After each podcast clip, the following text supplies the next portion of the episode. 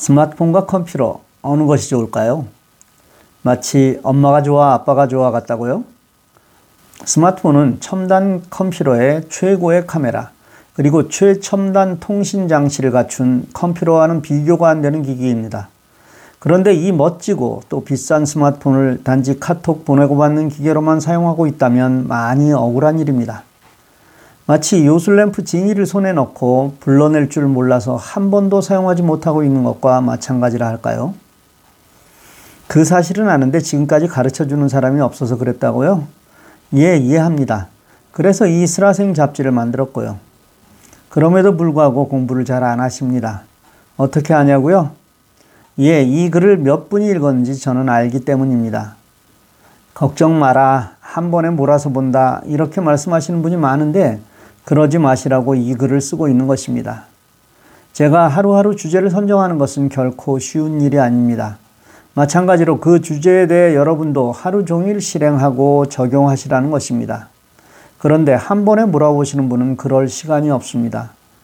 내일 또 다른 이야기가 있기에 오늘 이 내용은 듣기는 들었는데 까맣게 잊어버리게 될 테니까요. 코로나 사태로 거의 운전을 하지 않으실 것입니다. 저도 가스를 언제 넣었는지 잘 모르겠습니다. 이때 이 글을 잘 읽고 준비하셔서 코로나 사태가 풀리고 자동차 사용이 많아질 때 정말 멋지게 사용하십시오. 잔소리가 길었습니다. 시작하겠습니다. OBD2를 아시나요? 자동차를 운전하다 체크 엔진 불이 들어오면 적지 않게 당황합니다. 체크 엔진 라이트이 들어왔다는 것은 내 차에 무언가 문제가 생겼기에 경고를 해주는 것이기 때문입니다. 이럴 때 잘 아는 카센터에 가면 그 원인을 무료로 점검해 주기도 하지만 모르는 곳이나 딜러에 가면 적지 않은 액수를 요구합니다. 그런데 정비소에서 하는 이런 체크를 바로 여러분의 스마트폰을 이용해서 아주 쉽게 하실 수 있다면 믿으실 수 있겠습니까? 오늘은 바로 그 이야기를 하겠습니다. 자동차에 문제가 생기면 자동차는 스스로 어느 곳에 문제가 발생했는지를 알려줍니다.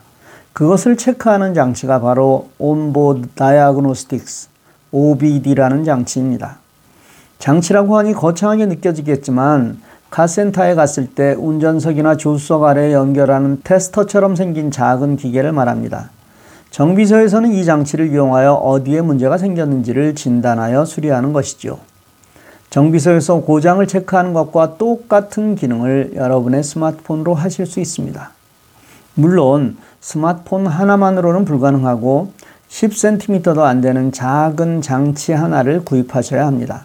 이 장치는 아마존에서 OBD2 블루투스라고 입력하면 쉽게 찾을 수 있는데 10불에서 20불 정도로 아주 저렴합니다.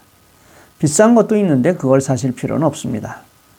하나 가지고 계시면 집에 있는 모든 자동차에 사용할 수 있습니다.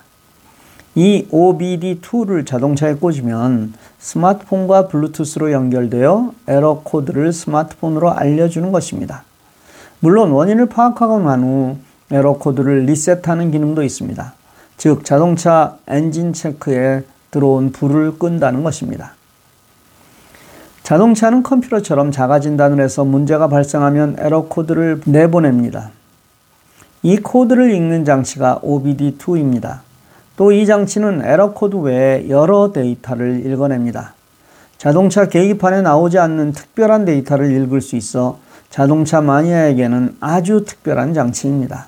그래서 자동차를 좋아하는 젊은이들은 이 장치에 엄청난 매력을 느끼는 것입니다. 연결하는 방법은 간단합니다. 먼저 OBD를 내 차에 꽂습니다. 꽂는 위치는 대부분 운전석이나 조수석 아래에 있는데 잘 모르시면 구글에서 소나타 OBD 위치 이런 식으로 검색하면 쉽게 알 수 있습니다. 다음에 내 스마트폰에 블루투스를 터치하여 검색합니다. 내 스마트폰에 OBD2가 잡힐 것이고 안내를 따라 하면 됩니다. 와이파이 버전도 있는데 이건 연결하기가 조금 복잡하니 블루투스 버전이 편리합니다. 자, 이번에는 스마트폰에 앱을 설치합니다. 플레이스토어에서 OBD2라고 입력하면 많은 앱이 있습니다. 그중 적당한 앱을 선택하여 설치하면 됩니다. 저는 유료 버전인 Torque Pro를 설치했는데 단순하게 에러 체크만 하시려면 굳이 유료를 사실 필요는 없습니다. 추천 앱은 역시 Torque입니다. 만일 내 자동차에 체크 엔진 불이 들어온 상태라면 스마트폰에 에러 코드가 나오는데 그 에러 코드를 구글에서 검색하면 원인을 알 수 있습니다.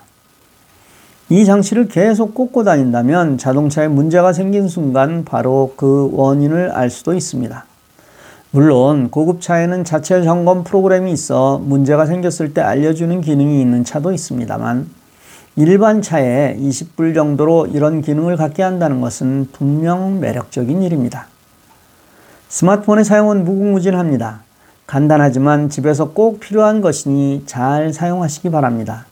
또 고장 원인을 미리 알고 정비소에 간다면 소위 바가지를 쓰는 일은 없을 테니까요. 오늘도 좋은 날 보내시기 바랍니다. 감사합니다.